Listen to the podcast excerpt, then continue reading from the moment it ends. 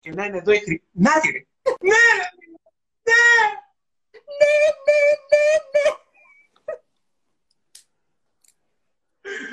Yes! Χαίρομαι πάρα πολύ. Κοίταξε, αυτό θα γινόταν την Πέμπτη κανονικά. Θα το κάνουμε και την Πέμπτη, γιατί όχι. Γιατί έχει ένα πολύ ωραίο θεματάκι και την Πέμπτη. Λοιπόν, ελπίζω όλους τους φίλους και οι φίλοι σου και οι φίλοι μου να είναι εδώ, να παρακολουθήσουν αυτό το live. Και ευχαριστώ πάρα πολύ για την πρόσκληση και τα υπέροχα λόγια. Εγώ σε ευχαριστώ, Χρήστο. Νομίζω ότι ο κόσμος αξίζει να σε γνωρίσει, για όσους δεν σε ξέρουν. Έχεις να πεις πράγματα, λες ωραία πράγματα και έχεις φοβερή δυναμική και ενέργεια, η οποία νομίζω ότι λείπει από την σημερινή πραγματικότητα και λόγω της καραντίνας και των καταστάσεων κλπ. Νομίζω αυτή η δυναμική και η αμεσότητα που έχεις χρειάζεται για να κατανοήσουμε κάποια πράγματα και να μπορέσουμε πιο εύκολα να τα ενσωματώσουμε. Γιατί καλά η επιστήμη κλπ. Έτσι, για να μιλάμε με βαρύγδουπα λόγια και αυτά, αλλά νομίζω τελικά ότι ο άνθρωπος κρατάει αυτό που του είναι οικείο και μπορεί εύκολα να το ενσωματώσει στην καθημερινότητά του. Ακριβώς. Λοιπόν, πες μας. Ακριβώς. Σε ευχαριστώ πάρα πολύ για την πρόσκληση. Είμαι πολύ ευγνώμων που σε γνωρίζω, που σε γνώρισα στην Κύπρο. Είσαι ένας υπέροχος άνθρωπος. Θα ήθελα να κάνουμε περισσότερα πράγματα, αλλά έχει γίνει αυτό με τον κορονοϊό. Δεν πειράζει, συνδυόμαστε τώρα και σου υπόσχομαι ότι θα έρθω εγώ Αθήνα να κάνουμε πράγματα πάρα πολλά. Σήμερα θα μιλήσουμε για τους φόβους, όπως είπες, για τους φόβους. Και όπως ξεκίνησα και πριν, θέλω έτσι να βάλω τη δική μου, πώς το βλέπω εγώ το φόβο και πώς αντιμετωπίζω εγώ το φόβο, που το έβαλα σαν μαθηματικά. Εντάξει, επειδή και στο σχολείο το μόνο που ήμουν πάρα πολύ καλός είναι μαθηματικά. Και έτσι κατάλαβα ότι τα μαθηματικά είναι και η ζωή. Αυτό που βλέπω προς τα έξω, δεν θέλω να εξηγήσω ότι είναι ο φόβος, γιατί σου είπα και πριν ότι όλοι οι προσκεκλημένοι που έχεις φέρει πραγματικά είναι επαγγελματίες στον τομέα τους, που σίγουρα έχουν εξηγήσει τι είναι ο φόβος, από πού προέρχεται, ότι είναι μια φαντασίωση, ότι είναι μια ψευδαίσθηση. Και νομίζω όλοι το γνωρίζουν αυτό, όλοι κάπου το διαβάσαν. Εγώ όμως πήρα μια δική μου φιλοσοφία, την οποία είπα, ρε φίλε, έξω ο κόσμος έχει τόσα όνειρα τα οποία τα έχει κρύψει. Το βλέπω στο κλαμπ γυναίκες, άντρες που να θέλουν να τους βλέπεις ότι είναι έχουν ένα θηρίο μέσα τους να χορέψουν, να διασκεδάσουν, αλλά τους βλέπεις ότι κάτι τους αφήνει πίσω. Και κρατάνε το ποτηράκι εκεί και κάνουν καμάκι, και δεν πάνε να μιλήσει. Βλέπω ότι έχεις τόσα όνειρα να συζητάς μαζί με τη φίλη σου, με το φίλο σου, τα λες, αλλά πράξεις καθόλου. Και συνέχεια τους ρωτάς γιατί, ποιος είναι ο λόγος. Αν αποτύχω, αν γίνει κάτι και χάσω τους φίλους μου, που νομίζω τα γνωρίζεις πάρα πολύ καλά όλα αυτά. Είναι πάρα πολλά. Αν ρωτήσουμε κάποιους διαφορετικούς ανθρώπους, θα μας πούνε 100 διαφορετικές απαντήσεις, έτσι. Ναι, γιατί δεν ζητάς, ας πω ένα απλό πράγμα, γιατί δεν ζητάς μια συγγνώμη. Μα δεν φταίω. Και αυτός είναι ένας φόβος, ότι θα πεις κάτι το οποίο παίζει μέσα ο εγωισμός, ο κεντρισμός μέσα. Μα αφού δεν φταίω. Και εκεί χαλά μια σχέση, ένας γάμος, οτιδήποτε. Θέλω να κάνω το επόμενο βήμα στην καριέρα μου. Μα και έτσι αυτά όλα μου έχουν φέρει να καταλάβω ότι έχουμε συνηθίσει. Θα το πω, μου είπες θα τα πούμε έτσι ανοιχτά, έτσι. Είπαμε θα τα πούμε χήμα, να ξέρετε, παιδιά. Okay. Δεν έχουν μπίπ και τέτοια πράγματα εδώ πέρα. Είμαστε πολύ... Μερικές φορές, ρε Χριστίνα μου, είμαστε μέσα στα σκατά, αλλά έχουμε συνηθίσει τη μυρωδιά τόσο πολύ, που όταν μας δώσουν καθαρό οξυγόνο, τους λέμε όχι, για να μην χάσουμε τα σκατά. Κατάλαβες τι γίνεται. Και έτσι ο κόσμος μένει σε ένα comfort zone, το οποίο συνεχώς παραπονιέται. Και τι εννοώ comfort zone. Comfort zone μπορεί να είναι μια αύξηση. Γιατί να μην δικαιούμαι να πάω στο αφεντικό μου να του πω, φίλε, το αξίζω. Γιατί παίζει πίσω μια ψευδαίσθηση ότι θα με διώξει και θα φέρει κάποιον άλλο. Ναι, ρε φίλε, αλλά μπορεί να είναι ευκαιρία να βρεις κάτι καλύτερο, την ελευθερία σου, κάτι άλλο. Και έχουμε χάσει με αυτά όλα, έχουμε χάσει την πίστη μας. Γιατί όταν υπάρχει πίστη, φόβος εξαφανίζεται. Και έτσι αυτό που ανακάλυψε είναι ότι έχουμε χάσει την πίστη μας. Πίσω από όλους αυτούς τους φόβους, έχουμε χάσει την πίστη μας, την εμπιστοσύνη μας. Και ρωτάω γιατί. Όπως σου έλεγε και εσένα η γιαγιά σου, όπως μου λέγανε και εμένα η γιαγιά μου, όταν είχαμε δύσκολα πράγματα, τι μας έλεγε? Αφού στο τέλος θα τα καταφέρεις. Αφού στο τέλος θα τα καταφέρεις. Και πάντα τα καταφέρναμε. Συμφωνείς? Με ακούνε? Σε ακούνε, σε βλέπουν, από ό,τι καταλαβαίνω, ναι. Okay. Και έτσι έχει αποφασίσει τα τελευταία χρόνια της ζωής μου και μέσα από τα εκπαιδευτικά μου και μέσα από το βιβλίο μου και παντού να λέω ότι η μόνη μέθοδος που χρειάζεται να κάνεις είναι να μετρήσεις μέχρι το κάνω. Όχι το 3. Τώρα, αυτό που θέλεις να το κάνεις εκείνη τη στιγμή χωρίς να παίξει η σκέψη της λογικής. Γιατί η λογική τι είναι? Είναι η μάνα μας που μας λέει μη βγεις έξω, είναι κρυάδα. Φόρεσε σακάκι γιατί θα αρρωστήσεις. Αυτό εδώ που το λέμε μυαλό υποσυνείδητο, δυστυχώς ή ευτυχώς είναι κατασκευασμένο έτσι, το οποίο μας φέρνει κοντά και μας φέρνει εκεί στην ασφάλεια, την ωραία, τα βραστούλικα μας. Γιατί θα μας προστατεύσει, έτσι, για το καλό. Μπράβο. Και παρακολουθούσα κάποια live σου που είχες κάποιους καλεσμένους που ναι, πραγματικά η λογική θέλει να μας προστατεύσει. Δεν θέλει να σε πάρει σε ένα κτέλο μέρος, θέλει να σε πάρει εκεί που γνωρίζει. Ναι. Αλλά το μυστικό ποιο είναι, Χριστίνα μου, ότι και οι φίλοι μας που μας παρακολουθούν εδώ, όσες φορές έχουν κάνει αυτό το βήμα το οποίο είχε φόβο μέσα, αυτό που πονούσαμε το στομαχάκι μας εκεί, και αυτό που συνέχεια κάτι λέγε, ναι, μ' αρέσει, αλλά, αλλά τώρα που το κάνεις, περνούν κάποια ευθρολέπτα και λες, μα αυτό ήταν. Αλήθεια. Το έκανα, τελείωσε, έγινε. Το έκανα, μα αυτό ήταν. Και με βασάνιζε αυτό το πράγμα, αυτός ο φόβος, τόσα χρόνια, τόσους μήνες. Και ρωτώ, αξίζει ή έχουμε συμβόλαιο ζωής από την ημέρα που ήρθαμε? Πόσα χρόνια θα ζήσουμε? Κανείς. Όταν κάνει αυτό, επειδή μου αρέσει στις μεθόδους μου, αρέσει μου να κάνω εικονικό πόνο.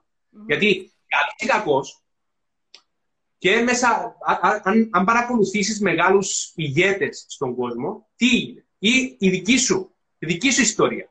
Πότε αναστήθηκες? Πότε έκανες μεγάλα πράγματα? Όταν έφτασες κάτω, όταν έφτασες πάνω, όταν προβληματίστηκες, όταν έκλαψες, όταν. Έτσι. Και έχω βάλει μία μέθοδο την οποία μπορούν να την πιάει ο κάθε ένας από αυτούς που μας βλέπουν, οι φίλοι μας, να κάνεις εικονικό πόνο. Ότι αν δεν το κάνω, πώς θα είμαι? Ή αν είμαι εκεί που είμαι, πώς θα είμαι σε 5 χρόνια? Ή αν δεν ζητήσω αύξηση, θα ζω τα όνειρα κάποιου άλλου. Και θα είμαι συνεχώς, sorry που θα το πω, ένας, πώς να το πούμε, αυτό που έχουν οι αφέντιδες. Ένας δούλος. Ένας δούλος. Θα είμαι ένας δούλος γιατί δεν θα μπορέσω να μιλήσω, να πω αυτά που θέλω, να ζητήσω αυτά που θέλω και στο τέλος τι κάνουμε? Χαμηλώνουμε τις αξίες μας, αυτά όλα που χτίσαμε με τα ίδια μας χέρια, αυτά που έχουμε χτίσει με τα ίδια μας, με το μας το μυαλό, γιατί εμείς έχουμε δημιουργήσει ό,τι έχουμε τώρα και χρειάζεται να το συνειδητοποιήσουμε. Αυτό είναι ένας πρόλογος, γιατί αυτό που θέλω να σου πω είναι ότι εγώ έχω μια μέθοδο, ότι θέλω να κάνω εικονικό πόνο για να μην μου έρθει ο πόνος και να με βρει απροετοίμαστο. Γι' αυτό αυτά που θέλω, κάνω ένα αρωματισμό και σκέφτομαι. Φίλε, αν το έχεις αυτό, πώς θα νιώθεις? Okay. Αν δεν το κάνεις, πώς θα νιώθεις? Okay. Αν φύγεις από αυτόν τον κόσμο και δεν δημιουργήσεις αυτό το πράγμα που θέλεις, πώς θα νιώθεις? Αυτές οι 3 ερωτήσεις μου δημιουργούν όλα τα συναισθήματα, και χαρά, και δυστυχία, και απογοήτευση. Και αυτά μου δίνουν το κίνητρο, να ξυπνώ, να σηκώνουμε πάνω και ναι, να δαγκώνω τη γλώσσα μου και μπορώ να πάρω ένα τηλέφωνο, μπορεί να πάω να κάνω μια επόμενη κίνηση, μπορεί να κάνω ένα εκπαιδευτικό, μπορεί. Είναι πολύ φυσιολογικό να φοβόμαστε, ναι, γεννιόμαστε με 2 φόβους, αλλά δεν μπορούμε να κάνουμε κάτι, γιατί και εγώ είμαι γονείς και μπορεί από τον Κυπριανού κάτι το οποίο μπορεί να μην είναι σωστό, όσο και να είμαι εκπαιδευμένος εγώ. Εντάξει, όταν έχεις συνέχεια πράγματα στην καθημερινότητα, μπορεί να πω μια λέξη. Αυτή η λέξη μπορεί να του δημιουργήσει κάτι. Δεν ξέρω, σαν μεγάλο. Εγώ του δίνω αγάπη. Αλλά η αγάπη είναι απεριόριστη. Όση αγάπη του δίνω, αφού θα μεγαλώσει, σίγουρα θα θέλει κι άλλη αγάπη. Αφού είμαστε ανθρώποι, θέλουμε αγάπη. Και σίγουρα κάποιον παράπονο θα έχει από μένα. Δεν έχει περίπτωση να βρει παράπονο. Αλλά αυτό που του μαθαίνω είναι την ώρα που χτυπά, την ώρα που αρχίζει να κλαίει, του λέω: σήκω πάνω τώρα. Μα χτύπησα. Σημαίνει κάνεις κάτι. Σημαίνει κάνεις κάτι. Σημαίνει το έκανες. Και αυτό το πράγμα το έχω διαπιστώσει σε παιδότοπους που πάω. Γιατί όλα ξεκινούν από μόνα. Όλα ξεκινούν από τον καιρό που είμαστε μικροί. Και όταν πω στον παιδότοπο και βλέπω τον Κυπριανό να βγαίνει πάνω 4 μέτρα. Εντάξει. Και όλοι μου λένε: κύριε, πες του θα χτυπήσει. Stop. Ποιος σας είπε να χτυπήσει? Εσύ το λες. Κυπριανέ μου, προσεκτικά, μπράβο, πάμε. Εγώ είμαι από κάτω. Είναι η δική τους προβολή, κατάλαβες, η δική τους φόβη που πολλοί γονείς περνάνε στα παιδιά τους. Ναι, και μου λένε: σε θαυμάζουν. Τι σημαίνει σε θαυμάζουν? Όταν λες του παιδιού σου ότι θα χτυπήσει, γιατί τον έφερες στον παιδότοπο? Όταν του είπες, όταν δεν τον αφήκεις να βγει πάνω, πώς θα ανακαλύψει? Πώς θα ανακαλύψει? Εγώ τον βγάζω πάνω στα δέντρα, τον βγάζω κάτω στο και να βρει πέτρες. Γιατί αν δεν λερωθεί, αν δεν χτυπήσει, πώς θα μάθει αν λειτουργάει ή όχι? Ενώ εμείς μάθαμε ότι με παραμικρό που ήμασταν μικροί, κάναμε κάτι, μην το κάνεις, μην μιλήσεις, θέλω να είσαι φρόνιμος. Στοπ, δεν θα το καταφέρεις, είναι δύσκολο. Και τώρα είμαστε εδώ να εκπαιδευτούμε μετά από 30 χρόνια για να μπορέσουμε αυτό το μήνυμα να δώσουμε παρακάτω. Έχεις απόλυτο δίκιο και αυτό που λέω συνέχεια στους φίλους είναι ότι καλύτερα όσοι έχετε παιδιά και οικογένειες, καλό είναι να βλέπετε τέτοια βίντεο και να παίρνετε τέτοιο υλικό, γιατί τα παιδιά σας, αν τα μάθετε εξ αρχής έτσι, θα χρειάζεται πολύ λιγότερη δουλειά στο μέλλον, έτσι. Γιατί θα έχουν άλλα ερεθίσματα, άλλες αντιδράσεις. Ναι. Εγώ είδα ένα παράδειγμα σε παιδάκια φίλων. Αν το παιδάκι το πέσει, αρχίσει και το πέσει, τι έπαθες, Παναγία μου? Κάντε την απομείωση, έχετε μικρά παιδιά και την ώρα που το παιδί σας πέσει, χειροκροτήστε και δώστε έτσι ένα, σαν να γιορτάζετε ή σαν να είστε πάρα πολύ χαρούμενοι ότι έκανε κάτι καλό. Δεν θα τρομάξει το παιδί και δεν θα αισθανθεί αυτό το Παναγία μου, τώρα κάτι συνέβη, κάτι πολύ σοβαρό συνέβη. Τη δική μας την αντίδραση συνήθως υιοθετούν τα παιδιά, γιατί τα παιδιά δεν υιοθετούν λόγια, υιοθετούν πράξεις. Από εκεί παίρνουν στις συμπεριφορές τους και τις διαχειρίζονται στο μέλλον και γίνονται πεποιθήσεις. Κλπ. Ωραία. Χρήστο, επίσης να ακολουθήσετε τον Χρήστο, όσοι είστε δικοί μου από εδώ και δεν τον ακολουθείτε, γιατί ανεβάζει πολύ υλικό σε καθημερινή βάση, το οποίο είναι πάρα πολύ εύχρηστο για την καθημερινότητά μας. Σας το λέω, τον ακολουθώ ανελιπώς. Ναι. Και εσύ, να σου πω κάτι. Πιστεύω ότι και εσύ λειτουργήσες το ίδιο όπως λειτουργώ εγώ. Γιατί στην καραντίνα, επειδή από σίγουρα πέρασες παιδικά χρόνια δύσκολα. Ναι ή όχι? Πέρασα ιδιαίτερα, γιατί είμαι ένα παιδί το οποίο μεγάλωσα σε μια οικογένεια γεμάτο γυναίκες, γιατί ο πατέρας μου είναι ακόμα καπετάνιος και έλειπε συνέχεια από το σπίτι.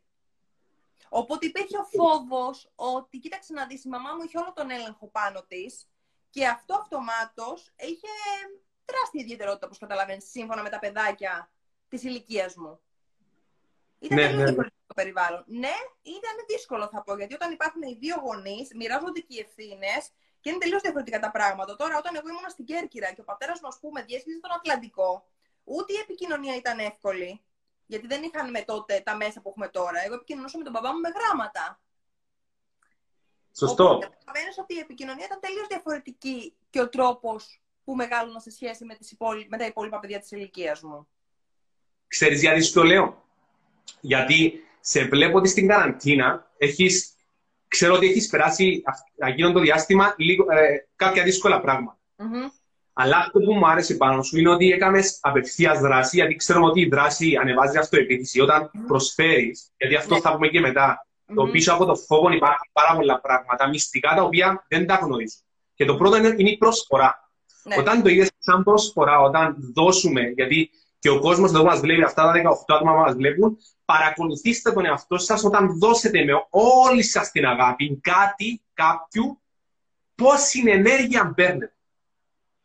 πόση αγάπη παίρνετε. Απίστευτο. Πώς νιώθεις την ώρα που δίνεις χωρίς να θέλεις κάποιο αντάλλαγμα. Και χάσαμε αυτό το μυστικό. Και έχουμε επικεντρωθεί όλοι πάνω. Είχα χτες ένα κρούπτο, τους είπα πώς γίνεται ρε Χριστό, αφού θέλω λεφτά, έχω τις δόσεις μου. Ναι, επικεντρώθου στο να βοηθήσεις κόσμο, όχι στο να παναπουλήσεις. Γιατί είχα ένα εκπαιδευτικό για πωλήσεις. Mm-hmm. Όχι να πωλήσεις. Πήγαινε βοήθεια. Θα πούμε βέβαια ότι το χρήμα είναι ενέργεια, έτσι. Ναι, και θα το πούμε μετά, γιατί αυτό που φοβόμαστε είναι αποτυχία, γιατί έχουμε συγχύσει τα χρήματα και θα το πούμε μετά. Έχουμε συγχύσει την έννοια των χρημάτων. Γιατί τα χρήματα χρειάζεται να κάνουν τη δουλειά τους. Εμείς χρειάζεται να κάνουμε τη δουλειά μας και τα χρήματα έρχονται. Το λοιπόν, ο λόγος που σου είπα πριν ότι πρέπει να περάσεις δύσκολα είναι γιατί μέσα στην καραντίνα έχεις κάνει massive action να βοηθήσεις. Να φέρεις καλεσμένους. Και εσύ θα το κάνεις πολλά πράγματα. Απευθείας και εγώ το ίδιο πράγμα που μιλήσαμε, στις αρχές, θα βγάλω ένα πλάνο τεράστιο, δεν ξανακάμα τόση πολλή δράση. Ο λόγος είναι, και πιστεύω ότι ο λόγος είναι, ότι εγώ από την ημέρα που γεννήθηκα, τσακώνονταν όλη η οικογένεια αν θα με βγάλουν Μιχαλάκη ή Χρήστο. Μέχρι την βάφτιση. Μετά, επειδή ήμασταν στην οικογενειακή πολυκατοικία, 4 ορόφους. Ο παππούς μου με αγαπούσε θανάσιμα. Υπερβολικά. Και ό,τι έγινε, όχι, δεν θα πάρεις την επιχείρηση του πατέρα σου, θα πάρεις την επιχείρηση τη δική μου. Και υπήρχαν συνεχώς αυτή η τσακωμή συνεχώς. Και ήμουν σε μια φάση σε εγρήγορση. Συνεχώς, στα δύσκολα. Στα 15 μου ήρθα από ένα ταξίδι στην Ιταλία από Πιζαχάνμπολ. Δεν βρήκα τον πατέρα μου. Έκανα ένα χρόνο να τον δω, γιατί κάνανε ένα συμβούλιο κάτω η οικογένεια και διώξανε τον πατέρα μου. Έκανα ένα χρόνο. Όπα, οκ. Εκεί έδιωξα εγώ τη μάνα μου, γιατί ήθελα να πάρω την αδερφή μου, να την μεγαλώσω εγώ, γιατί ένιωθα ότι ήμουν ο προστάτης. Και εκείνα τα χρόνια, από τα 15 μέχρι τα 18, δεν ορίμασα με παιδικά χρόνια αυτή της ηλικίας των 15 με 18. Αυτόν τον λόγο μου έκαμε σε εγρήγορση. Έτσι, όταν έχει δύσκολα, που σε βλέπω και εσένα, όταν έχεις δύσκολα, λειτουργούμε πάρα πολύ καλύτερα. Ισχύει. Πάρα πολύ καλύτερα. Και σε περιόδους που έχω πάρα πολύ άγχος και πολύ στρες και πολλά πράγματα μαζί, για κάποιο λόγο, ίσως επειδή στα παιδικά χρόνια είχα και πολλές δραστηριότητες, είχα και πολλά άτομα να αντιμετωπίσω, ίσως να λειτουργώ καλύτερα σε συνθήκες πίεσης και να τα απεξέρχομαι καλύτερα. Όπως και στην καραντίνα, εγώ ας πούμε την καραντίνα δεν με ενόχλησε. Νομίζω ότι τη διαχειρίστηκα, την εκμεταλλεύτηκα σε εισαγωγικά, στο έπακρο, για να κάνω αυτό που πραγματικά ήθελα. Τι ήταν να βοηθήσω κόσμο, όπως σωστά είπες, όπως κάνεις και εσύ τόσο καιρό, χωρίς κανένα αντάλλαγμα, γιατί έπρεπε να πούμε ότι είμαστε όλοι μέσα μαζί σε αυτό το πράγμα που βιώνουμε, το πρωτόγνωρο, έτσι. Και ο καθένας από την πλευρά του, να ανταλλάξουμε εμπειρίες, να ανταλλάξουμε σκέψεις, γνώμες, επιλογές κλπ. Και να καταφέρουμε να τη βγάλουμε καθαρή κατά τη διάρκεια της εργασίας. Έτσι είναι, γι' αυτό που ήμουν χτες σε μια εταιρεία και μου λέγανε ο διευθυντής, λέει μου ρε φίλε, όλοι εξαφανιστήκαν στην κρίση, γιατί εγώ πήγα και τους είπα, παιδιά, γράψτε εκεί, με όσους συνεργάτσους μου, πήγα εκεί και τους είπα, έχετε 2 ώρες δωρεάν εκπαιδευτικό από μένα. Αλήθεια. Ναι, ρε φίλε. Όλοι τώρα βγήκαν έξω από τα καβούκια τους και ζητούν λεφτά. Εγώ σου λέω και στην καραντίνα και παντού. Ρε Χριστό, ναι, ρε φίλε. Θα κάνουμε ένα webinar. Φέρε τους υπαλλήλους σου 2 ώρες εκπαιδευτικό μένα να ξυπνήσει ο κόσμος να αρχίσει να λειτουργά μέσα στην δουλειά του. Τι θέλω να πω. Και ένας φίλος μου λέει: ναι, ρε φίλε, δεν θα πληρωθείς. Όχι, ρε φίλε, δεν θα πληρωθώ. Γιατί όλη μου η ζωή ήταν όταν έδινα πάρα πολλά πράγματα στη ζωή μου που μου έρχονταν 8πλάσια. Και αυτόν χάνουμε. Και αυτόν παίζει ο φόβος. Πάμε πίσω στο φόβο τώρα. Πάμε στο φόβο της επιτυχίας. Ο φόβος της επιτυχίας τι είναι? Έχει 2 πράγματα. Είναι ενέργεια. Τα πάντα ενέργεια. Ξέρεις το πάρα πολύ καλά που έφερες τους ολιστικούς σου, έφερες τους καλεσμένους σου, νομίζω είπαν και ενέργειες. Θα ακολουθήσουν κι άλλοι. Ναι. Τα πάντα είναι ενέργεια και αυτό που δεν μας έχουν μάθει. Και πιστεύω όχι μόνο τους φτωχούς, και τους πλούσιους. Πώς λειτουργά το χρήμα, γιατί και οι πλούσιοι μετά αρχίσαν. Ας πούμε, από μια ιστορία για τον ιδιοκτήτη της Nike, Έχει βάλει την μετοχή του, όταν πουλούσε παπούτσια πίσω στο καπό, έχει βάλει την μετοχή του διπλάσια από την Apple και του λέγανε όλοι, μα πού να πουλήσεις, η Apple είναι τόσα, εσύ θα πουλήσεις τόσα. Και ένα πρωινό που ξύπνησε, ένας Κινέζος έχει πάρει το 50%, έχει πάρει πόσες μετοχές και γίνει δισεκατομμυριούχος. Και για 3 χρόνια δεν ήξερε πώς να χειριστεί τα λεφτά. Έβγαινε μαζί με τη γυναίκα του, αγοράζαν σπίτια, αυτοκίνητα. Έχει ωραία ιστορία το βιβλίο του και είναι ωραίο να το διαβάσουμε. Γιατί πήρε 3 χρόνια να του μάθει. Αλλά μετά άρχισε να δίνει. Να δίνει, να προσφέρει, να κάνει τα δικά του φιλανθρωπικά. Και άρχισε να βάλει ένα σύστημα. Τι θέλω να πω. Ότι χρειάζεται να αρχίσουμε να μαθαίνουμε τι είναι το χρήμα. Να αποκτήσουμε IQ χρημάτων.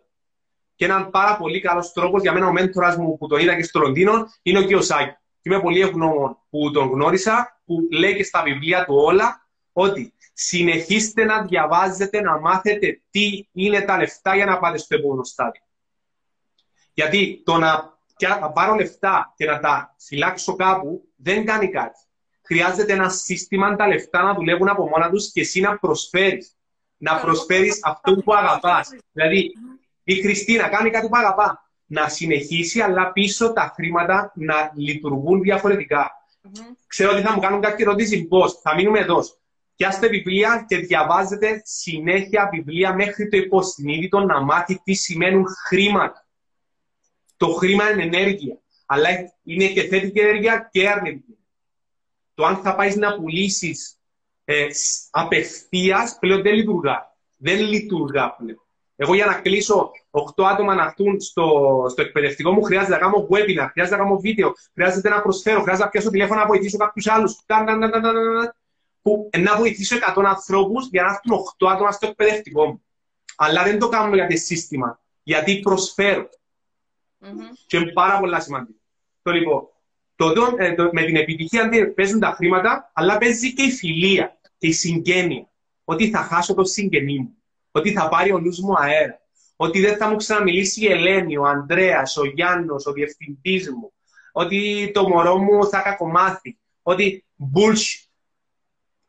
Bullshit. Γιατί όταν αρχίσεις να δημιουργάς μόνος σου και να προσφέρεις και βήμα-βήμα πας πάνω-πάνω, γίνεσαι πιο ταπεινός. Γιατί διαβάζοντας πάεις, εκπαιδεύοντας πάεις. Δεν σταματάει η εκπαίδευση. Δεν μπορείς από τη μια ημέρα στην άλλη να γίνεις εκατομμυριούχος. Για να γίνεις εκατομμυριούχος, πρώτον χρειάζεται να ξέρεις πού θα πάνε αυτά τα λεφτά. Έτσι. Όταν ήμουν στο business του Τόνι Ρόμπινς και έκανε ένας ερώτηση, θέλω ιδιωτικό jet, θέλω να έχω μια βίλα, θέλω. Όπα. Οκ. Okay. Δηλαδή, πόσα λεφτά θέλεις να παίρνεις. Θέλω να έχω 20 εκατομμύρια. Ναι, τι θέλεις στη ζωή σου. Θέλω ιδιωτικό jet. Το ιδιωτικό jet του λέει στοιχίζει περίπου τόσα εκατομμύρια.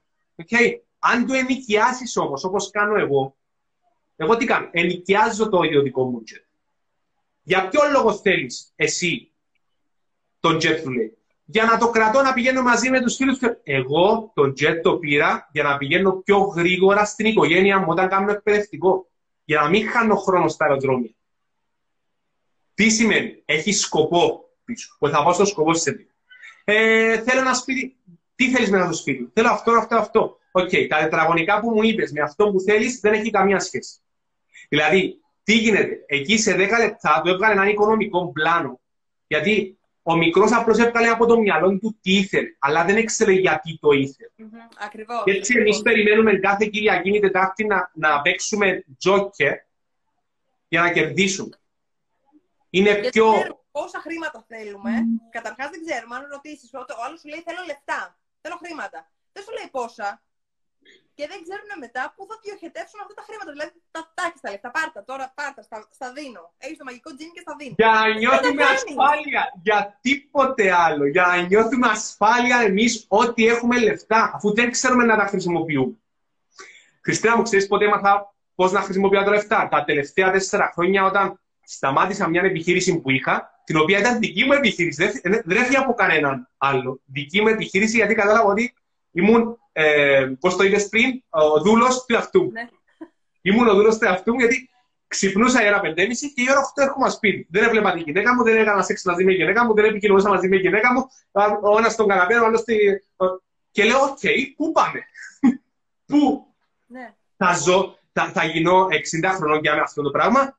Θα πεθάνω από καρδία, χολυστερόλες, θα χωρίσει η γυναίκα μου, κάποιος θα κάνει γέρα τον κάποιου. Ξεκινάνε όλα από το τι κάνουμε, αν το αγαπούμε, τι χρόνο θέλουμε στη ζωή μας, τι σχέσεις θέλουμε στη ζωή μας. Πίσω από τα χρήματα, πίσω από τους φόβους, υπάρχουν κάποια άλλα πράγματα. Και οι φίλοι μας βλέπουν δαμέ, επειδή γνωρίσαν και εσένα μέσα από τα live και όλους αυτούς τους υπέροχους καλεσμένους που έχεις, χρειάζεται να εκπαιδευτείτε. Εκπαίδευση καθημερινή. Τα πράγματα στο ψυγείο σας, να το βλέπετε κάθε πρωί.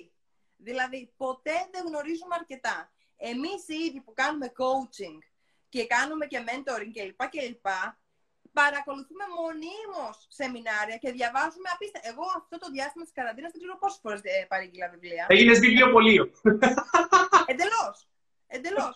Δηλαδή, ερχόταν η courier και έλεγα του παπά μου, «Α, τα βιβλία μου». Και μου λέγε, «Πάλι παρήγγειλες». Ναι, γιατί να σου πω κάτι. Πρέπει να έχεις μια σφαιρική άποψη και να έχεις τη γνώση την πραγματική. Όχι το πασάλιμα το πάνω-πάνω. Για να μπορέσεις να σταθείς σε ένα live και να πεις και να μπορούμε να έρθουμε σε αντιπαράθεση, γιατί πολύ καλά τα λέμε τώρα και συμφωνούμε, αλλά μπορεί να πούμε κάτι και να μην συμφωνούμε. Ναι, ναι. Την άποψή μου. Μα αυτό είναι το ωραίο με τα live που φέρνεις στους καλεσμένους και που φέρνω στους καλεσμένους. Του λέω, πείτε ό,τι θέλετε, παιδιά. Ναι, ναι. Έχετε δίκιο. Όχι, όλα οι άνθρωποι έχουν δίκιο. Το θέμα ποιο είναι. Τι αποτελέσματα έχεις. Είναι πολύ σημαντικό να κάνουμε την ερώτηση στον εαυτό μας για να καταλαβαίνουμε ότι γεννηθήκαμε και δεν ξέρουμε τίποτα. Εσύ που διαβάζεις όλη μέρα στην καραντίνα 2 μήνες που μπορεί να διαβάσεις και 10 βιβλία, 20 βιβλία. Αφού όσο που διαβάζεις, θέλεις να μάθεις κι άλλο. Νιώθεις ότι δεν ξέρεις τίποτα. Ναι. Λέω, η χθεσινή μέρα ήξερα λιγότερα από αυτά που θα γνωρίζω σήμερα και από αυτά που θα γνωρίζω αύριο, έτσι. Ναι. Είμαστε σε μια εξελικτική διαδικασία. Εγώ πραγματικά, Χριστίνα μου, πάντα αυτό που λέω και σε αυτούς που εκπαιδεύω, γιατί δεν θέλω να φέρνω κουρού, ούτε ο κουρού είμαι ούτε οτιδήποτε. Είμαι ένας άνθρωπος ο οποίος δεν έχω φόβους. Και αυτό που θέλω να μεταφέρω στον κόσμο είναι η δική μου φιλοσοφία πώς να αντιμετωπίσω τους φόβους. Απλώς πάω και το κάνω. Τόσο απλά. Δεν θέλω να μου πάει να μου απορροφήσει χρόνων ένα φοβάκι μικρούλι, το οποίο είναι εξελιχτό, είναι εγωιστικό να φοβάμαι να κάνω μια κίνηση σε κάτι που είναι εξελιχτό. Πολλά σημαντικά. Ας πούμε να σου στείλω ένα μήνυμα. Δεν έξερα τη Χριστίνα και να στείλω ένα μήνυμα. Παίζει ένας φόβος. Φυσιολογικό. Μα μου πει όχι, μα μου πει ναι. Φίλε, ρώτησα. Όχι. Χριστίνα μου, θες να κάνουμε live? Βεβαίως, Χριστό μου. Βεβαίως να κάνουμε. Μέσα σε 3 δευτερόλεπτα. Και τελείωσε. Πάμε πίσω στο φόβο, γιατί λάβουμε πολλές κουβέντες, ούτε 2 ώρες δεν θα μας κάνεις. Λοιπόν, φόβος. Φόβος της επιτυχίας παίζει πάρα πολλά σημαντικό. Πρώτα με αυτό που παίζει με τις πεποιθήσεις, το τι μας μαθαίνουν σπίτι μας, που εντάξει, να μην τους κατηγορούμε ότι και αυτοί μάθανε από αλλού.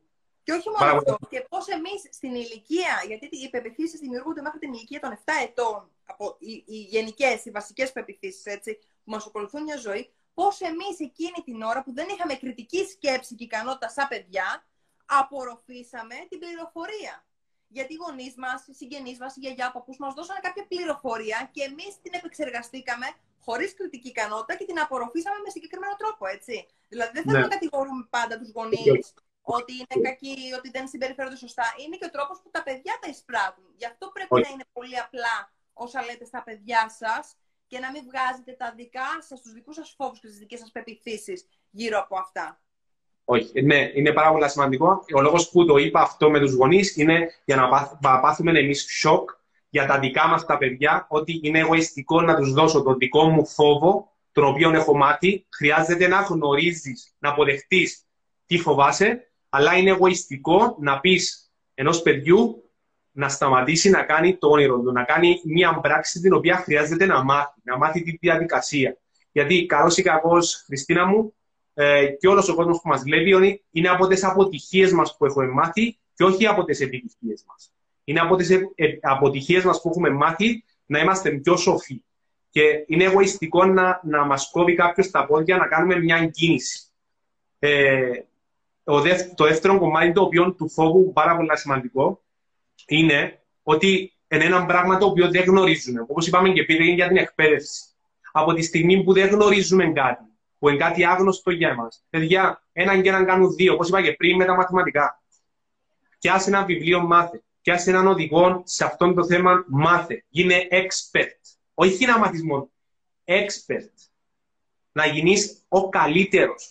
Πρώτα αρχίζεις από εκεί, να αρχίσεις να μαθαίνεις αυτό που πάει για τα χρήματα. Το πρώτο που μπορεί να κάνεις είναι να πάει να παίξεις τζόκερ. Γιατί αν παίξεις τζόκερ θα πάρεις $1.000.000.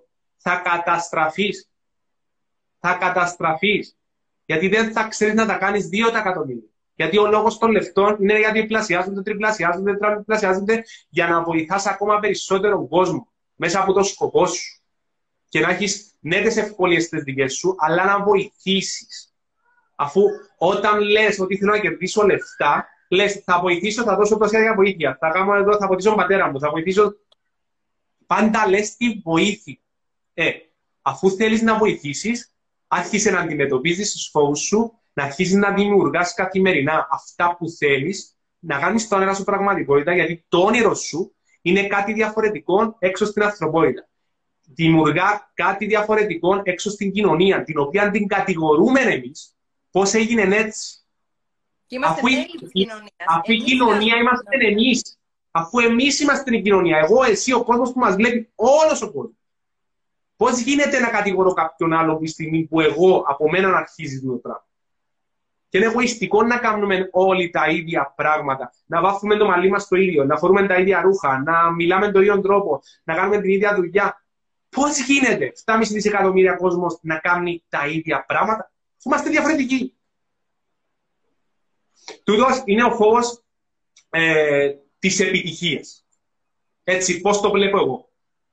Είναι ότι βρείτε το σκοπό σας και αρχίστε να δουλεύετε πάνω στο σκοπό σας καθημερινά, να κάνετε πράξεις καθημερινά πάνω στο σκοπό σας και να μεγαλώνετε καθημερινά και να μην έχει στόχο μέχρι να πεθάνετε, να δημιουργάτε πάνω στο σκοπό σας. Είναι πάρα πολύ σημαντικό. Για μένα είναι πιο βασικό που τους στόχους. Εμένα είναι πιο βασικό που τους στόχους, γιατί οι στόχοι είναι αυτό το πράγμα που κάνουμε. Ναι. Είναι ένα στάδιο πριν, Χρήστο μου. Ναι, ένα σκοπό. Θα έχεις το κουράγιο να δημιουργήσεις τους στόχους και να φτιάξεις το action plan να τους πραγματοποιήσεις. Αν δεν έχεις σκοπό, δεν έχεις διάθεση και όρεξη, δεν έχεις διάθεση να σηκωθείς το πρωί στο κρεβάτι. Με τίποτα. Άμα έχεις σκοπό, δεν θα γίνει. Όταν μου λένε γιατί, ας πούμε, πώς βρίσκεις την όρεξη το πρωί και σηκώνεσαι, και λέω, παιδιά, βάλτε ένα σκοπό στη ζωή σας. Και θα δείτε για το πώς θα χοροπηδάτε και θα σηκώνεστε από το κρεβάτι κάθε πρωί. Αυτή είναι τεράστια διαφορά. Πολύ σημαντικό. Γιατί εμένα, αυτό μου με δίνει ενέργεια, αν η ώρα 5:30 το πρωί που ξυπνώ είναι την ώρα που χτυπάει η καρδία μου. Και βλέπω την να χτυπά πλέον. Όπα, yes, πώς μπορώ να βοηθήσω περισσότερους ανθρώπους σήμερα. Πάω, κάνω το meditation μου, όπως κάνεις εσύ, όπως πάλι σου γυμναστική σου, έρχομαι πίσω, κρύο μπάνιο, σερετονίνη πάνω, μπαμ. Κάθομαι κάτω, γράφω το πλάνο μου, ξεκινώ, ξυπνάει Φρόστα ο Κυπριανός και είμαι full ενέργεια. Γιατί είναι τεράστιος ο σκοπός. Είναι τεράστιος ο σκοπός. Και ξέρω ότι υπάρχουν κάποιοι άνθρωποι μέσα τώρα, φίλοι μας, ότι είναι Χρήστο, η καθημερινότητα μας, η δουλειά. Αφιερώστε χρόνων 10 λεπτά και θυμηθείτε τα όνειρα σας που είχατε που ήσασταν μικροί. Γιατί για έναν όνειρο ζούμε. Εμείς ζούμε εδώ απλώς για να πληρώνουμε τα ενοίκια, να πληρώνουμε τις ζωές του αυτοκινήτου, να πληρώνουμε. Αυτά θα είναι για πάντα. Είναι δεδομένα. Είναι δεδομένα. Χρειάζεται να δημιουργήσετε τα όνειρά σας. Γι' αυτό είμαι έντονος πάρα πολύ στα όνειρα και είμαι πάρα πολύ έντονος πάνω στο σκοπό. Γιατί όταν έχεις σκοπό, δεν έχεις φόβος. Έχεις πίστη. Έχεις πίστη. Και βρείτε τη διαφορετικότητα που έχετε από το δίπλα. Και αναπτύξετε την. Βασικά πράγματα τα οποία είναι να σας φύγει ο φόβος. Γιατί να πιστέψετε στον εαυτό σας. Γιατί να καταλάβετε ότι είμαι ικανή, είμαι ικανός, είμαι διαφορετικός, είμαι διαφορετική. Να βοηθήσω, να βοηθήσω περισσότερο κόσμο να πιάσω 3 τηλέφωνα παραπάνω. Όπα, σοκ τα πράγματα. Sorry αν μιλώ πολλά. Όχι, τα λες πάρα πολύ ωραία. Ξέρεις τι θέλω, μια διακοπή μόνο, γιατί πριν μια φίλη, ένας φίλος, συγχωρέστε με, δεν θυμάμαι, ζήτησαν προτάσεις για βιβλία. Οκ. Αφού είπαμε για βιβλία, αν θέλετε οικονομικά, βρείτε τους καλύτερους. Εγώ βρείτε έναν μέντορα το οποίο σας εμπνέει. Είναι πολύ σημαντικό να βρείτε κάποιον. Εγώ, σπου να βρω τον Γεωργιο Σάκη, διάβαζα πάρα πολλά βιβλία με οικονομικά. Ή έβλεπα coach, ούτε μια. Μπορεί να μπείτε μέσα στο Udemy να βρείτε τους καλύτερους. Μπορεί να μπείτε masterclass, τα οποία εντάξει, και όπως σας λέω, εγώ σκέφτομαι, δεν σας λέω να έρθετε σε μένα, γιατί εγώ μάθα από τους καλύτερους. Έτσι, στο masterclass υπάρχουν όλοι οι διάσημοι και οικονομολόγοι και οτιδήποτε που μπορείτε με πάρα πολλά λεφτά να μάθετε τις φιλοσοφίες τους, το πώς λειτουργούν. Εγώ με πάρα πολλά του Κιωσάκη, που είναι και μέντορας μου στα οικονομικά, λόγω αρέσκει πάρα πολλά το construction, τα σπίτια, για επενδύσεις πάνω στα σπίτια, έτσι. Ιδιαίτερα ποτέ σε όλον τον κόσμο και είναι η φιλοσοφία του. Και έτσι, εγώ τα λεφτά που παίρνω, κάποια λεφτά σου το λέει μέσα στα βιβλία, κάποια λεφτά τα βάζεις εκεί, κάποια λεφτά τα βάζεις εδώ, κάποια λεφτά τα φυλάεις, μετά από 10 χρόνια να επενδύσεις σε ένα διαμέρισμα, μετά άλλο διαμέρισμα. Είναι η φιλοσοφία. Εγώ επικεντρώθηκα πάνω στο Κιωσάκη. Αν θέλετε να μάθετε το πώς λειτουργά ο Κιωσάκη, μπορεί να πιάσετε τα βιβλία του όλα. Είναι το IQ χρημάτων, είναι ο πλούσιος μπαμπάς στο χρήμα. Μπορούμε να φτιάξουμε ένα post, μπορούμε να φτιάξουμε, να έρθουμε σε συνεννόηση, να φτιάξουμε ένα post για να τα έχουν όλα καταγεγραμμένα οι φίλοι μας και να βοηθηθούν καλύτερα, νομίζω. Ναι. Πάρα πολύ σημαντικό να φτιάξουμε ένα post που όταν κάνουμε το βίντεο στο YouTube, οτιδήποτε ξέρω, να βάλουμε από κάτω για τα βιβλία. Προσωπικής ανάπτυξης, παιδιά, επειδή εγώ έφυγα από το στάδιο της προσωπικής ανάπτυξης και πήγα στο στάδιο της υποδύναμης. Τι σημαίνει υποδύναμη για μένα? Αποτέλεσμα. Η προσωπική ανάπτυξη είναι το πρώτο στάδιο να αρχίσεις να ανοίξεις το μυαλό σου και να μπορείς να δεις διαφορετικά τη ζωή. Για μένα, εγώ είμαι στο τρίτο στάδιο που μου αρέσει πάρα πολλά να πιάσω έναν άνθρωπο και την ώρα που είναι εκατομμυριούχος να κάνω δισεκατομμυριούχο, αλλά να τον πιέσω τόσο πολλά που να κλαίει. Αρέσκει μου πάρα πολλά το πράγμα, γιατί μετά τη φουρτούνα, μετά την καταιγίδα, πάντα υπάρχει ηλιοβασίλευμα, ουράνιο δόξο, ο πιο τέλειο πράγμα. Και επειδή έζησα την φάση εγώ 3 φορές στη ζωή μου, όταν πήγα 3 φορές 0 και ξανάρχισα και εγώ τα δημιουργήσα, έτσι κατάλαβα ότι τούτος είναι ο τομέας ο οποίος είμαι δυνατός. Έτσι. Αν θέλετε να ξεκινήσετε με προσωπική ανάπτυξη, είναι βρείτε ένα coach, βιβλία, δεν σταματάς ποτέ. Χρειάζεται μέρος των χρημάτων σας να τα αφήσετε στο πλάι, να επενδύσετε στη γνώση, στην εξέλιξη. Γιατί μπορεί να λένε πάρα πολλοί, και αυτός life coach, ναι, πλέον παιδιά. Εγώ έχω μια ομάδα στην Κρήτη, ποδηλάτες, τους οποίους χρειάζονται καθημερινή εξέλιξη. Εδώ, όχι μόνο προπόνηση. Εδώ, πώς θα βλέπουν τη νίκη, πώς θα βλέπουν ότι να παίξουν με τον Ολλανδόν και να μην πάθουν σοκ ότι η Ολλανδία είναι πιο μεγάλη χώρα, σημαίνει εγώ είμαι αδύνατος. Όχι. Είσαι άνθρωπος και είναι άνθρωπος. Εκατάφερε να μπορείς και εσύ. Βιβλία προσωπικής ανάπτυξης. Εκπαιδεύσεις, βρείτε coach. Και όχι μόνο ένα. Πνευματικών, βρείτε νοητικών, βρείτε παντού. Εγώ, ας πούμε, 2 φορές την εβδομάδα έχω τα coaching μου που έχω να κάνω με την Ολλανδία και Αμερική. Πάντα έχει τον τελευταίο χρόνο που έχω 2 coach, τους οποίους εμπνέουμε και βοηθούμε. Και πας στα οικονομικά μου και τα λεφτά που δίνετε. Τα λεφτά που δίνετε εσείς σε ένα coach, σε ένα βιβλίο, είναι peanuts για τη ζωή σας. Εγώ κάθε φορά που μιλώ, δίνω 200 ευρώ την εβδομάδα. Την εβδομάδα, όχι το μήνα. Γιατί θέλω και εγώ να εμπνεύσω εκατομμύρια coach. Γι' αυτό δείτε τι θέλετε και αφήστε τα παράπονα. Πολλά σημαντικό. Αυτό που θέλεις, ένα για παραπονιέσαι στη φίλη σου, στο φίλο σου, στο αφεντικό σου ή να κατηγοράς, να κάνουν. Πες το, κάμε το. Κάμε το. Μα Κάνε το. Είναι πάρα πολύ σημαντικό. Δράση. Γι' αυτό που σου είπα, έστειλα σου μήνυμα σήμερα, να τα πούμε στα ράτα, αλλά να τα πούμε. Οκ. Τι άλλο να πούμε για τους φόβους? Να πούμε αποτυχία. Να πούμε για την αποτυχία. Ναι. Θέλω να κάνουμε έτσι λίγο σοκ, πριν να τελειώσουμε, να κάνουμε λίγο έτσι σοκ. Οκ. Όταν σκεφτόμαστε κάτι που θέλουμε και παίζουν οι σκέψεις ότι είναι να αποτύχουμε, αυτές οι σκέψεις εμπραγματικές? Επειδή δεν έχει κάποιον άλλον να απαντά, απάντα μου εσύ, έτσι να σου κάνουμε το... Θα σου απαντήσω εγώ. Όχι. Οκ. Είναι δημιούργημα της φαντασίας μας, έτσι. Μπράβο. Και τον okay. Το κρατάμε. Okay. Ποιοι σκέφτονται φανταστικά? Πώς, συγγνώμη, δεν σ' άκουσα κανένα διακοπή. Ποιοι σκέφτονται φανταστικά? Αποτυχία, κακά πράγματα, φανταστικά. Ποιοι σκέφτονται? Κάποιος που έχει παράνοια. Κάποιος που έχει παράνοια, έτσι. Κάποιος που βλέπει πράγματα τα οποία το φοβητσιάζουν και κρύπτουν. Οκ. Και εγώ σε ρωτώ, είσαι παρανοϊκός? Όχι. Γιατί μόνο ένας άνθρωπος ο οποίος, ναι, πνευματικά άρρωστος, ο οποίος θέλει βοήθεια, σκέφτεται και το πράγμα. Και πολλά σημαντικό να το γνωρίζουμε. Εδώ όμως έρχεται η συνήθεια που έχουμε, που είπε στην αρχή, ότι έχουμε συνηθίσει την οσμία από αυτά τα ωραία. Έχουμε μάθει λοιπόν να συμβιβαζόμαστε με τα λίγα και αυτά, και με την αποτυχία το έχουμε κάνει εικόνα, το έχουμε κάνει focus, έτσι, γιατί είναι πολύ πιο εύκολο να σκεφτόμαστε αρνητικά, γιατί έτσι έχουμε εκπαιδευτεί. Οπότε είναι πολύ δύσκολο να πείσουμε το μυαλό μας ότι κοίταξε, θα κάνοντας αυτό, θα επιτύχεις αυτό, και να πούμε ναι ρε, ναι, θα το επιτύχω, μπορώ και θα το κάνω. Αυτό το πράγμα, παιδιά, θέλει εκπαίδευση. Δεν γίνεται από τη μια στιγμή στην άλλη. Και το λέω συνέχεια για το κομμάτι της εκπαίδευσης, γιατί οι άνθρωποι τα παρατούν, Χρήστο.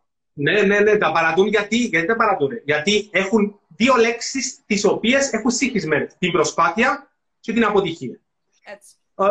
Και ξέρω σίγουρα με τους καλεσμένους που έχεις φέρει ότι είπατε για τη λέξη προσπάθεια. Ότι η λέξη προσπάθεια είναι μια λέξη η οποία σε καθοδηγά προς την αποτυχία. Ότι να προσπαθήσω μία, δύο, τρεις, να τα καταφέρω. Οκ, έφυγα, πάει. Και πάεις πίσω στη ζωή σου όπως ήσουν και λες, προσπάθησα. Bullshit, ξανά, πάρε ξανά. Bullshit. Σε όλες αυτές τις σημαντικές λέξεις, εγώ λέω το εξής και στις συνεδρίες και στις παρουσιάσεις. Define, προσδιορίσε. Τι σημαίνει προσπάθεια? Τι σημαίνει επιτυχία? Τι σημαίνει αγάπη? Τι σημαίνει επιτυχία? Τι σημαίνει ευτυχία? Άρα, να ξέρει να απαντήσει ο άλλος τι είναι τα πράγματα. Ναι, τι σημαίνει για σένα προσπαθώ? Προσπαθώ σημαίνει ότι, κοίταξε να δεις, εγώ θα προσπαθήσω μία φορά. Για μένα σημαίνει προσπάθεια, και αν τα καταφέρω, κάνω μία φορά την προσπάθειά μου και μετά τέλος. Μπορεί άλλος να σου πει, προσπάθεια για μένα είναι η νίκη, μέχρι να φτάσω στη νίκη. Ναι. Πάντα. Παιδιά, ναι. Παιδιά, δείτε το ντοκιμαντέρ με τον Τζόρτα, παιδιά. Όσοι μας παρακολουθούν τώρα, δείτε το ντοκιμαντέρ με τον Τζόρτα. Ένας αγαπημένος μου, η οποία είδα τα δύο τελευταία και έκλαια, γιατί πραγματικά έχω την ίδια φιλοσοφία την οποία από μικρός ήμουν αρχηγός σε ομάδες, μπαμ, και έκανα σκατά σε ψυχολογία στην προπόνηση όλους. Γιατί την ώρα του αγώνα, την ώρα που θα βγεις έξω και εσύ στη ζωή, έξω από το σπίτι σου να αντιμετωπίσεις, χρειάζεται να περάσεις μια διαδικασία πριν να βγεις έξω. Γι' αυτό όταν είμαστε σπίτι να βρούμε χρόνο, και όχι δικαιολογίες, χρόνο να εκπαιδευτούμε, να μάθουμε. Το τελευταίο διάστημα όλοι τα έχουμε ο Bill Gates, για ό,τι έγινε, ξέρω εγώ, ο Bill Gates ό,τι και να κάνει, διαβάζει ένα βιβλίο την ημέρα μπλε. Και να μας καταστρέψει και να κάνει οτιδήποτε, και να κάνει εμβόλια και να κάνει οτιδήποτε. Διαβάζει ένα βιβλίο το οποίο μας πήρε να διάβαστους. Μας πήρε να διάβαστους γιατί ξέρει πώς να παίξει το παιχνίδι. Για να μην μας πάρει αδιαβαστή ζωή, χρειάζεται να μάθουμε και να γίνουμε expert. Και δεν υπάρχει expert, δεν υπάρχει stop. Κάθε μέρα ξεκινάς από την αρχή. Κάθε μέρα. Και είσαι μαθητής. Που θα πούμε για το θέμα μας την Πέμπτη που έρχεται, ότι ποιος είναι τελικά. Σήμερα γελούσα μόνος μου. Που λέω ότι δεν είμαστε τίποτα, τέλος πάντων. Έχουμε μια ερώτηση εδώ. Ερώτηση, σχόλιο. Ο φόβος της μη προσπάθειας καταλήγει να είναι μεγαλύτερος από το φόβο της αποτυχημένης προσπάθειας. Όπως λέει ο κύριος Μυρνάκης. Πολύ σωστό. Έτσι είναι. Πολύ πάρα πολύ σωστό. Απλώς έτσι για να σοκάρουμε και λέω τον κόσμο ότι αν πάμε μια βόλτα, εγώ το κάνω συχνά, Χριστίνα μου, γιατί για να έχω ευγνωμοσύνη, για να μου θυμίζει ποιος είναι ο σκοπός μου, περνώ που και τώρα που σου το λέω, είναι το μόνο πράγμα που μου σηκώνει την τρίχα μου, γιατί είναι αυτό που με σοκάρει και θέλω να αντιμετωπίσω τους φόβους μου, το οποίο το έκανε ένα συνδόστο του πράγμα. Έκανε την κηδεία του για να καταλάβεις κάθε μέρα. Εγώ πάω στα κινητήρια και βλέπω ότι πάντα σε βλέπω από πάνω όνειρα ανθρώπων από πάνω που έμειναν απραγματοποιητά. Έχω κάνει ένα βίντεο πέρσι το καλοκαίρι, θα το ξανανεβάσω, που πήγα στο ανθρώποι οι οποίοι όνειρα πραγματοποιητά και προσπαθούσαν καθημερινά να βρουν το δίκαιο τους. Γιατί το να βρεις το δίκαιο σου κάθε μέρα, να θέλεις να βρεις το δίκιο σου μπροστά από κάποιον άλλο άνθρωπο, ίσον αρρώστια, ίσον καταστροφή, ίσον αποπροσανατολισμός, ίσον φεύγω από το σκοπό μου. Όχι.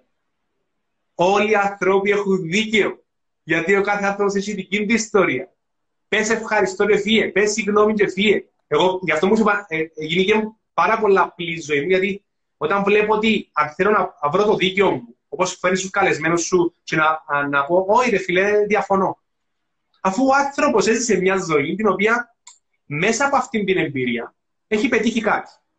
Δεν μπορώ να του πω ότι δεν έχεις δίκιο γιατί είναι η κοινή ιστορία. Με τη δική του εμπειρία, με το δικό του βίωμα, με τη δική του συμπεριφορά, είχε αυτήν την εμπειρία.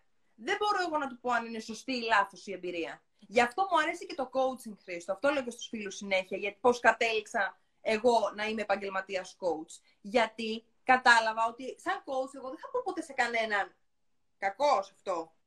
No. Δεν θα κουνήσω σε κανένα το δάχτυλο. Εγώ κάνω ερωτήσεις και η ουσία είναι να βρούμε μέσα στον καθέναν από εσάς, από εμάς, την πραγματική αλήθεια. Αυτή που θα γεννήσει ο καθένας. Ναι. Η αλήθεια του καθενός. Πολλά σημαντικό, παιδιά. Και πολλά σημαντικό να γνωρίζετε ή πιστεύετε ή αγαπάτε ή φοβάστε. Ή πιστεύετε ή αγαπάτε ή φοβάστε. Εν έναν από τα τρία. Αν αγαπάτε, δεν θα φάστε. Αν πιστεύετε, δεν θα φάστε. Ξέρω ότι επάθαμε πάρα πολλά και στην Ελλάδα και στην Κύπρο που έχουμε εμπιστοσύνη, δεν έχουμε πίστη. No. Αν παρακολουθήσετε κάτι που επάθετε πριν 10 χρόνια, να καταλάβετε τι εμάθετε από το πράγμα. Γι' αυτό, οτιδήποτε έρθει στη ζωή μας, είναι ευλογία για εμάς, έστω να φαίνεται ότι είναι κάτι δύσκολο, κάτι που πονάμε εκείνη τη στιγμή. Και ξέρω ότι όλοι σας, δεν ξέρω αν όλοι, γιατί όλοι έχουν πάρα πολύ δυστυχώς, ότι δεν το χωνεύουν κάτι που έγινε και το τραβάνε. Και όταν δεν χωνεύεις, όταν δεν συγχωράς, είναι πάντα είσαι εντυμένος με ένα σχοινί με αυτήν την κατάσταση για χρόνια και πας. Και δεν συγχωράς να πεις συγγνώμη ρε φίλε, πάω να προχωρήσω, να φύγω, να κάνω τα όνειρά μου. Δυστυχώς. Πίστη. Πίστη δεν έχει φόβο. Για κάποιο λόγο ήρθαμε όλοι εδώ, έχουμε όλοι ένα όνειρο, για ένα όνειρο ζούμε, το οποίο το γράψα στην αρχή της σειράς του βιβλίου, ότι για ένα όνειρο ζούμε, όλοι οι άνθρωποι, σε ολόκληρη την ανθρωπότητα, και χρειάζεται να το πραγματοποιήσουμε για να μας δει καινούργια κοινωνία τα παιδιά μας, να εμπνευστούν από εμάς, να μην περάσουν κι αυτοί 30 χρόνια για να μάθουν πώς να μην φοβούνται. Πολύ σημαντικό. Είπαμε τα ούλα, τι είπαμε. Να μιλούμε για μέρες αν κάτσουμε εδώ. Καλά, αυτό ξαναπες το. Δεν ξέρω, να σου πω κάτι, εμένα με έχεις καλύψει. Είσαι... ρε παιδί μου όλο αυτό, πώς θα το πω, δεν ξέρω. Δεν ξέρω αν οι φίλοι έχουν κάτι να ρωτήσουν, αν θέλουν κάτι συγκεκριμένο να σε ρωτήσουν. Φυσικά κλείνοντας Όσοι δεν έχετε ακολουθήσει τον Χρήστο, ακολουθήστε τον και είναι διαθέσιμος για οποιαδήποτε ερώτηση έχετε κατά καιρούς να του κάνετε. Παιδιά, ό,τι θέλετε, όσοι έχουν απορίες μπορούν να μου στείλουν και μήνυμα. Αν έχει κάποιος ο οποίος κάτι που αντιμετωπίζει, μέσα από 3 tips θα του στείλω μήνυμα το πώς να το αντιμετωπίσει. Όποιος θέλει. Όχι να βάρει τηλέφωνο, να μου πει. Τέλεια. Να μου στείλει μήνυμα. Βλέπω και εγώ τα μηνύματα που παίζει εδώ. Έχουμε χαμογελάκια, έχουμε ελευθέρα, έχουμε πίνκο. Αυτός που είπε το πίνκο πρέπει να τι όμορφη που είσαι, Χριστίνα. Το ζει. Περιμένουμε εδώ, τα κορίτσια. Α, ναι. Χρήστο... Μ' αρέσει. Και στο γάμο μου μαζί με τη Φρόσον όλοι έκαναν κομπλιμέντων στην γυναίκα μου. Εγώ, κανένας δεν είδε το κουστούμι με εμένα. Παιδιά, και ένα κομπλιμέντο στο Χρήστο, σας παρακαλώ πάρα πολύ. Καλά, έχει και πάρα πολύ ωραία γυναίκα, να πάρουμε και αυτά. Πάντα έτσι είναι. Αφού πάντα έτσι είναι. Κάμε τη Φρόσον τη νύχτα, οκ, όλοι ήρθαν, είπα, πολλά ώρα το... Εδώ σήμερα και έπρεπε κανένας, να ξέρω πολλά ώρα σε έναν πρόβλημα. Ναι, ξέρεις κάτι, γιατί είναι πεποίθηση, και επίσης θα το πω, ότι οι γυναίκες έχουν ανάγκη τα κομπλιμέντα. Γι' αυτό. Παιδιά, αγαπήστε ελεύθερα, κάντε κομπλιμέντα, γι' αυτό είναι ένας φόβος, είναι πολλά σημαντικό. Βγάστε από μέσα σας, πείτε σε έναν καλό λόγο σε μια γυναίκα, σε έναν άντρα. Δεν είναι αντροπή και να κάνω κομπλιμέντα και στον άντρα και στη γυναίκα. Εγώ, ας πούμε, μπορώ να είμαι μαζί με τη Φρόστα και να κάνω κομπλιμέντα σε άλλη γυναίκα. Το ωραίο χρειάζεται να το αναγνωρίσουμε. Γιατί? Γιατί είμαστε καθρέφτες. Αν αρχίσετε να αναγνωρίζετε τα ωραία, θα αρχίσουν να σας αναγνωρίζουν και εσάς. Και επειδή έχουμε μια βασικότερη ανάγκη τη σημαντικότητα, να νιώθουμε σημαντική, και όλοι την έχουμε, αν θέλετε να νιώθετε σημαντική, αν θέλετε αγάπη, δώστε την εσείς χωρίς να περιμένετε.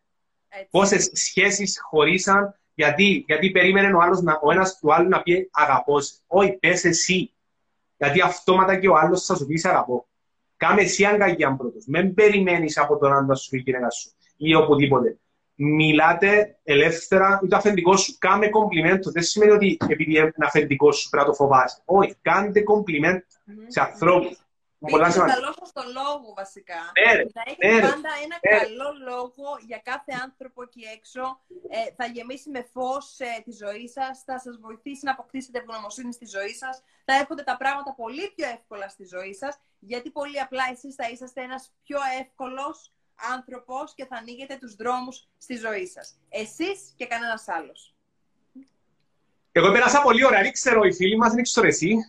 Να σου πω κάτι, χάρηκα πάρα πολύ που τα καταφέραμε και συνδεθήκαμε τελικά, γιατί όσοι δεν ήσασταν εδώ από την αρχή είχαμε αρκετά προβλήματα στη σύνδεση. Χάρηκα πάρα πολύ. Νομίζω μπορείς να το κατεβάσεις και από το δικό μου τώρα, το βίντεο. Α, να το δω, να το δω τώρα. Ναι, κατέβασε το εσύ να το έχεις. Θα το κατεβάσω εγώ να το έχω και αν δεν μπορέσεις θα το στείλω τέλος. Τέλεια. Και να φτιάξεις το δικό σου, ότι είναι δικό σου και να πάμε την έψη το άλλο. Έτσι. Ευχαριστώ πάρα πολύ, ευχαριστώ από καρδιάς για αυτό το live, για όλα τα ωραία πράγματα που μας είπες. Ελπίζω να βοηθήσαμε. Ευχαριστούμε όλους εσάς που ήσασταν σήμερα σε ένα ακόμα live. Live breaks, καινούρια σειρά ξεκίνησε σήμερα με διάφορα προβλήματα, αλλά δεν μας πειράζει, δεν πτωηθήκαμε, συνεχίσαμε δυναμικά. Να έχετε καλό υπόλοιπο εβδομάδας, να μείνετε σε επαφή. Την Πέμπτη έχουμε πάλι live με τον Χρήστο. Ναι! Εγώ στο δικό το προφίλ, όπως έγινε σήμερα δηλαδή. Τέλεια. Θα είμαστε on fire αυτή τη εβδομάδα. Το λοιπόν, παιδιά, bye. Ευχαριστώ, Χριστίνα μου. Ευχαριστώ, φίλοι μου. Ευχαριστώ πολύ. Καλή συνέχεια σε όλους σας. Να είστε καλά.